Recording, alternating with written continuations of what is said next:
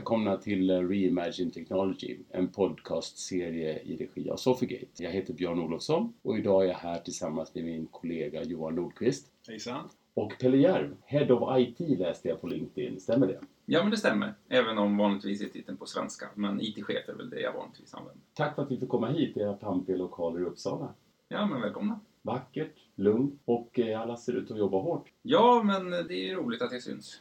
För lyssnarnas skull, kan inte du berätta lite grann om din bakgrund och hur det kom sig att du hamnade här på Svenska kyrkan som IT-chef? Ja, men absolut. Jag har jobbat i hela min karriär som, inom IT, som är över 20 år nu. Jag har varit i privat sektor, i stora läkemedelsbolag, jag har jobbat på Läkemedelsverket, jag har startat eget konsultbolag, jag har varit konsult på en större konsultfirma, jag har drivit något entreprenörsinitiativ och sådär. Så att jag har jobbat på privat och offentligt, på stort och smått kan man väl säga. Hur vi hamnade på Svenska kyrkan är som ofta en slump. Jag tyckte att det var dags för någonting nytt. Och så hade jag en bekant som pratade lite varm om att Svenska kyrkan hade visst en ganska stor IT-verksamhet och det fanns mycket kul att göra och det var en kul arbetsplats. Så jag fortsatte prata med honom om det och så dök det upp en annons och så, ja men okej, en ansökan kan man alltid skicka.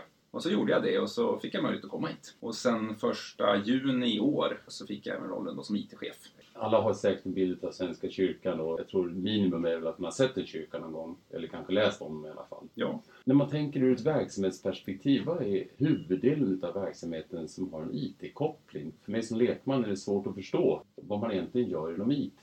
Mm. Nej men absolut. Och, börjar vi med det, den delen av kyrkan som jag tror i princip alla vet vad det är, som till exempel dop, konfirmation, bröllop och begravning, så är det en av de sakerna som kyrkan beskriver som sin kärnverksamhet. Och de där har idag IT-stöd på olika sätt, absolut. Vi har till exempel märkt att om man kan boka dop via en webbsida så går dopfrekvensen i församlingen upp eftersom en trött och stressad småbarnsförälder kanske inte vill sitta i telefonkö och åka ner till ett församlingshem utan gärna vill göra det här den tiden de har själva. Så det gör ju att vi har ett intresse från kärnverksamheten verksamheten att få IT-stöd och vi har mycket på plats där. Sen finns det ju en del av verksamheten som är internationell. Vi är inne i något som heter ACT, Svenska kyrkan, som är en en biståndsdel kan man säga, som sysslar med fattigdomsbekämpning och som då finns i hela världen. Och vi finns ju också distribuerat, där det finns mycket svenskar, så finns ju Svenska kyrkan som utlandskyrka. Det är många som flyttar till Malaga. Då vill man gifta sig och bli begraven i Malaga, eller bara äta sill, eller vad man nu vill göra, så kan man göra det på Svenska kyrkan i Malaga. Så att på så vis så finns ju vi över hela världen. Och när vi finns över hela världen så blir det ett ganska stor efterfrågan såklart på digitala tjänster. Att kunna samverka över nationsgränserna, att ha videokonferens och, och sådär. Så dels har vi den som inom kyrkan kallas kyrkans kärnverksamhet.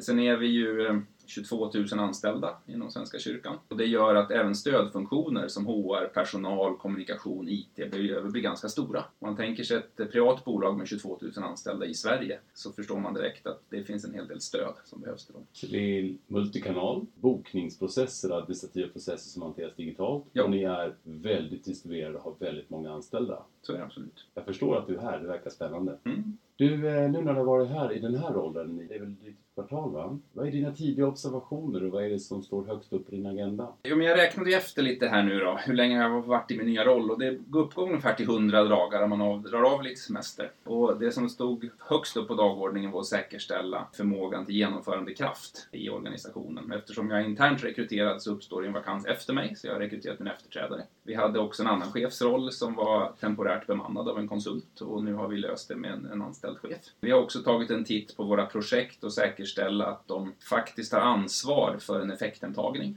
Inte bara skruvar in teknik, antar att någon ska göra någonting bra med den, utan att ta ett lite större ansvar än så och faktiskt säkerställa att vi gör någon slags nytta med de satsningarna vi gör. Det har väl varit det som har gått på tvären genom hela IT-sektionen kan man väl säga. Och sen har jag väl ganska specifikt också tagit beställarrollen för vår största satsning här de kommande tre åren som heter Digital arbetsplats. Där vi, dels finns det vissa saker vi vet att vi ska göra, som rulla ut Office 365 till hela kyrkan och skaffa ett nytt intranät. Sen finns det pengar avsatta för sånt som vi ännu inte har bestämt oss vad vi ska göra för. Men att jobba med digitalisering på bredden kan man väl säga. Även om digitaliseringen har börjat och det finns vissa digitala tjänster, när det boka dop och lite sånt där och det finns ett antal sådana, så finns det ju fortfarande en hel del av vår verksamhet som fungerar alldeles utmärkt om IT ner en vecka. Och det är inget fel med det, men vi vet att det finns ett tryck efter att få digitalt stöd mer i kärnverksamheten. Vi har ju sett att det kan finnas utmaningar i kommunikationen mellan de traditionella IT-avdelningarna, eller IT-sektionerna och verksamheten. Hur jobbar du här på kyrkan för att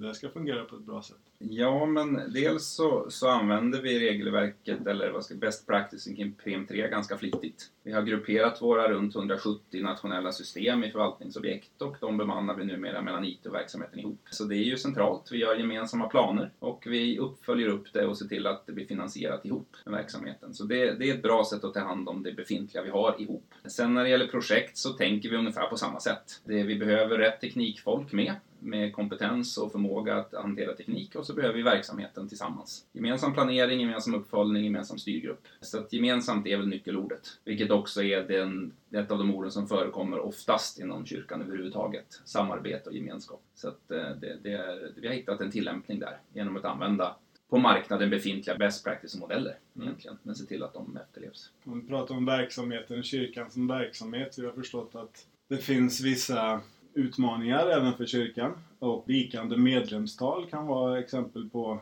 på en sån utmaning. Tror du att ni från IT-håll kan bidra för att jobba med den utmaningen på något sätt? Ja, men det tror jag absolut. Eftersom vi är bra på teknik här så förväntas vi bidra när det gäller digitaliseringen. Det har jag nämnt några exempel på redan, det är viktigt. Även sådana ganska grundläggande saker som väl fungerande videokonferens, chatt, sociala mediefunktioner blir ju viktigt både för oss internt, men det blir också mekanismer för att nå ut till våra medlemmar och berätta vad kyrkan gör. Vår externa webbsajt har vunnit priser ett par år i rad för att man tidigt förstod på IT och kommunikation ihop att, ja, men att berätta vad kyrkan gör, det är en nyckelfaktor för att man ska vilja vara medlem i kyrkan och använda dess tjänster. Så att, eh, det, är, det finns massor som, som numera fyller tomrummet när den gemensamma medlemmen inte går i kyrkan varje söndag, men ändå faktiskt är intresserad av vad kyrkan har för sig.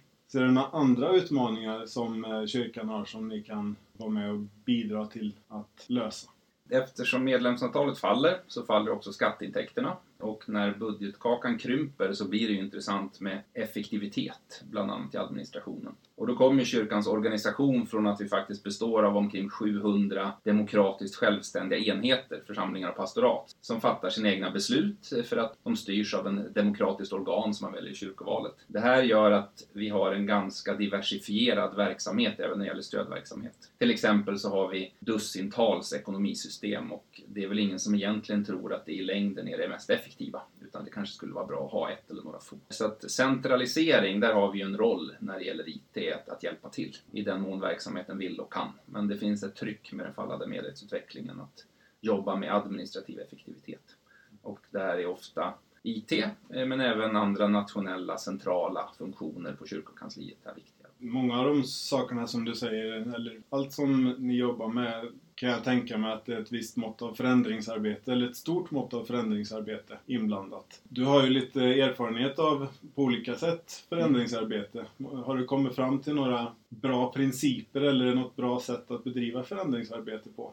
Den första reflektionen jag börjar på kyrkan är att förändringsarbetet här är precis som överallt annars. Det är bitvis lite svårt, men arbetet i sig är likadant överallt. För att det har en tendens att handla om människor. Och människor är ofta ganska mer lika än de är olika. Så att eh, visst, har jag något tips och, och tricks och modeller Alltså jag är ju en person och en ledare som jobbar med förändring. Det är därför jag är rekryterad hit och det, det är också det jag har jobbat mest med. Så att eh, vi har satt upp en förändringsplan här som vi jobbar med. Det är nästan så att jag inte riktigt vet hur jag ska göra om jag inte jobbar med förändring. Jag vet inte om det är svar på frågan, men det är i alla fall ett försök. Mm, nej, men jag tänker på att jag har ju sett lite av det förändringsarbetet som du bedriver och eh, jag tror vi brukar ha några principer kring förändring. Mätbarhet eh, tror jag är en av dem. Ja, jag förstår. Och jag tänker med... Mm.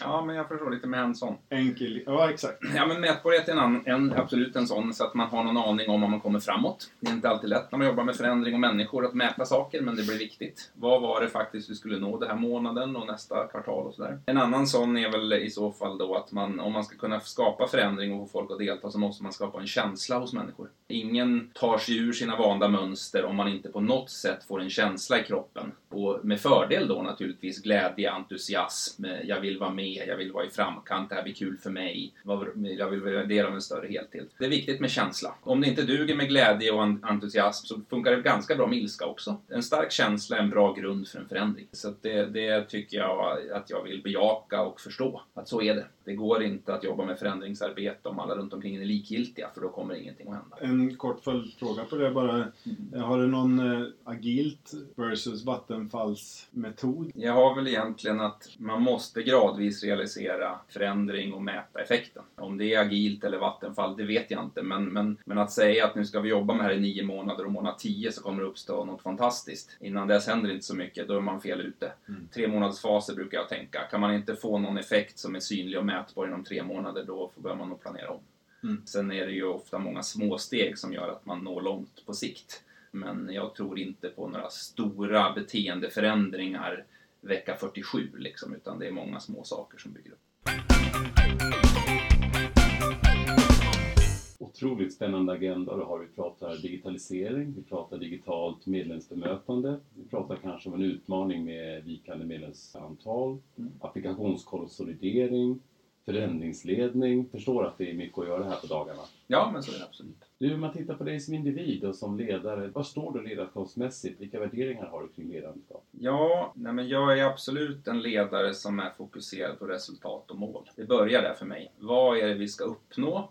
Och på vilket sätt och vara lite noggrann och tydlig där. Min upplevelse är att de allra flesta individerna mår bäst och fungerar bäst och presterar bäst om man får mål, men att man får välja lite grann hur man kommer dit själv. Personer är ju ofta olika och de kan nå ett mycket bra resultat på helt skilda sätt och det är alldeles okej. Okay. Och det gör väl att jag tror att jag passar okej okay i kyrkan också, därför att vi har en stor respekt för individen, människan och människans olikhet. och Man får vara ganska konstig på många olika sätt här. Men man ska i slutändan naturligtvis, om man är på en arbetsplats, uppnå några slags resultat. Man är välkommen att vara helt individuell och till och med konstig, men man förväntas bidra. Och den kombinationen passar mig bra. Det är också en bra pass med den organisation jag befinner mig i.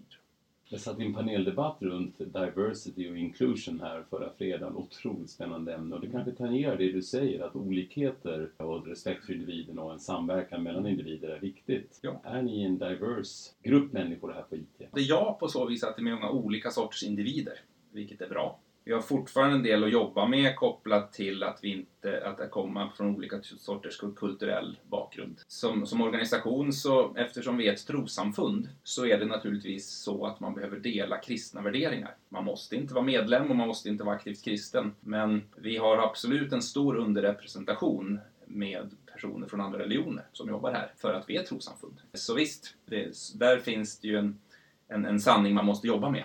Ungefär som att det finns väldigt få socialdemokrater på Moderaternas partikansli. Mm. Det är ju så, och det betyder ju någonting.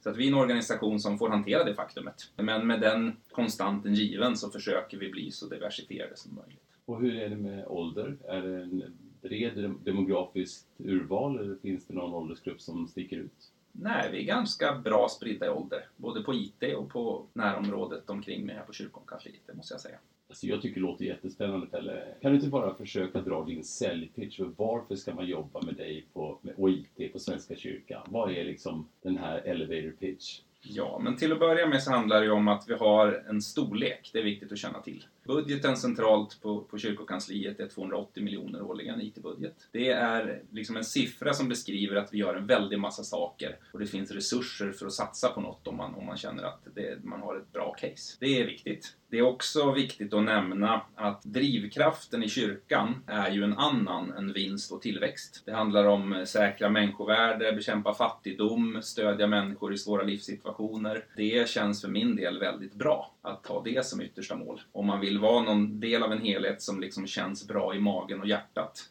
då är det här ett bra ställe att jobba på. Det gäller både själva slutmålet med vår organisation, men det gäller också hur vi som medarbetare upplever arbetsmiljön. Man har en stor respekt för personer här och man är inte jättenoga med deadlines och tider.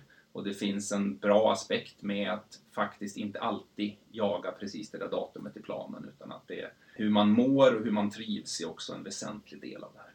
Det tror jag är viktigare på arbetsmarknaden generellt. Om man talar om det här med balans i livet och, och så vidare. Jag tror det är många som letar efter ett lite större syfte. Mm. Och kanske en balans i livet men samtidigt jobba med en spännande utveckling. Ja, absolut. Om man förenklat kan se Svenska kyrkan som en medlemsorganisation Eh, med en religiös agenda. Medlemsorganisationer som fackföreningar, politiska partier har ju alla en liten utmaning med antalet medlemmar och också att tydliggöra det värde man har för medlemmarna. Man tittar lite större än Svenska kyrkan, vad tror du att det beror på?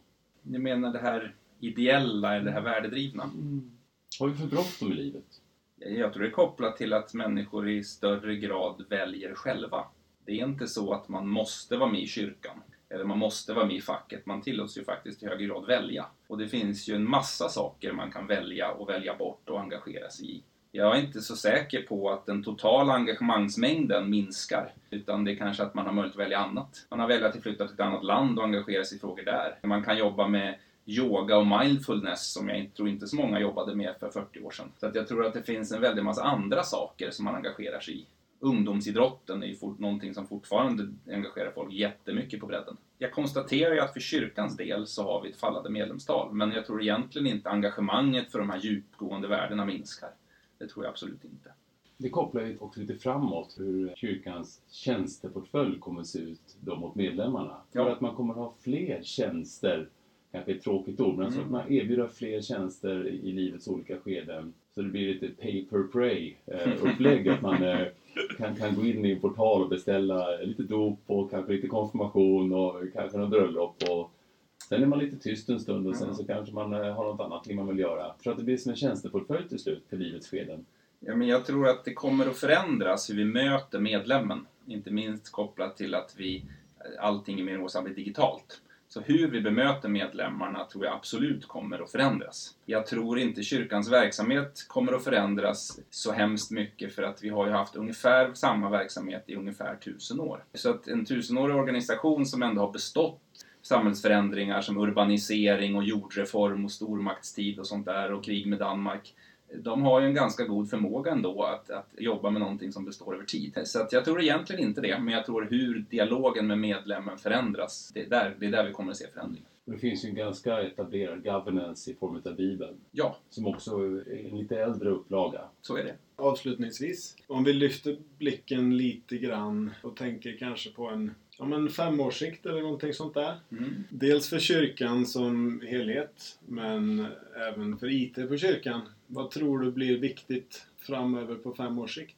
Dels så kommer det vara något som blir viktigt som inte är så kul och det är administrativ effektivitet. Det vill säga vi ska leverera stödtjänster lite billigare än vad vi gör idag. Men det som jag tror också kommer vara viktigt, som kanske kommer vara roligare, det är ju att möta medlemmen digitalt. Vi har vissa saker som, som redan är på plats, som till exempel jourhavande präst, det är ett av valen vid 112. Har man akut behov av att prata med någon om, om det är någon idé att fortsätta eller inte, så hamnar man hos Svenska kyrkan som stöttar i det, precis som att man kan få en hjärtattack och behöver akut hjälp. Det vore ju jättekul om vi kunde använda vår digitala plattform att göra de tusentals präster, diakoner och andra professionella själavårdare tillgängliga på ett sätt som, förutom hur det är idag om man går i kyrkan, också kunde vara digitalt. Det tror jag blir jättespännande. Tusen tack Pelle Järv, IT-ansvarig på Svenska kyrkan. Tack så mycket! Tack Johan Nordqvist, kollega på Coffeegate. Tack så mycket. Själv heter jag Björn Olofsson. Det här är en podcastserie i regi av Sofigate som heter Reimagine Technology.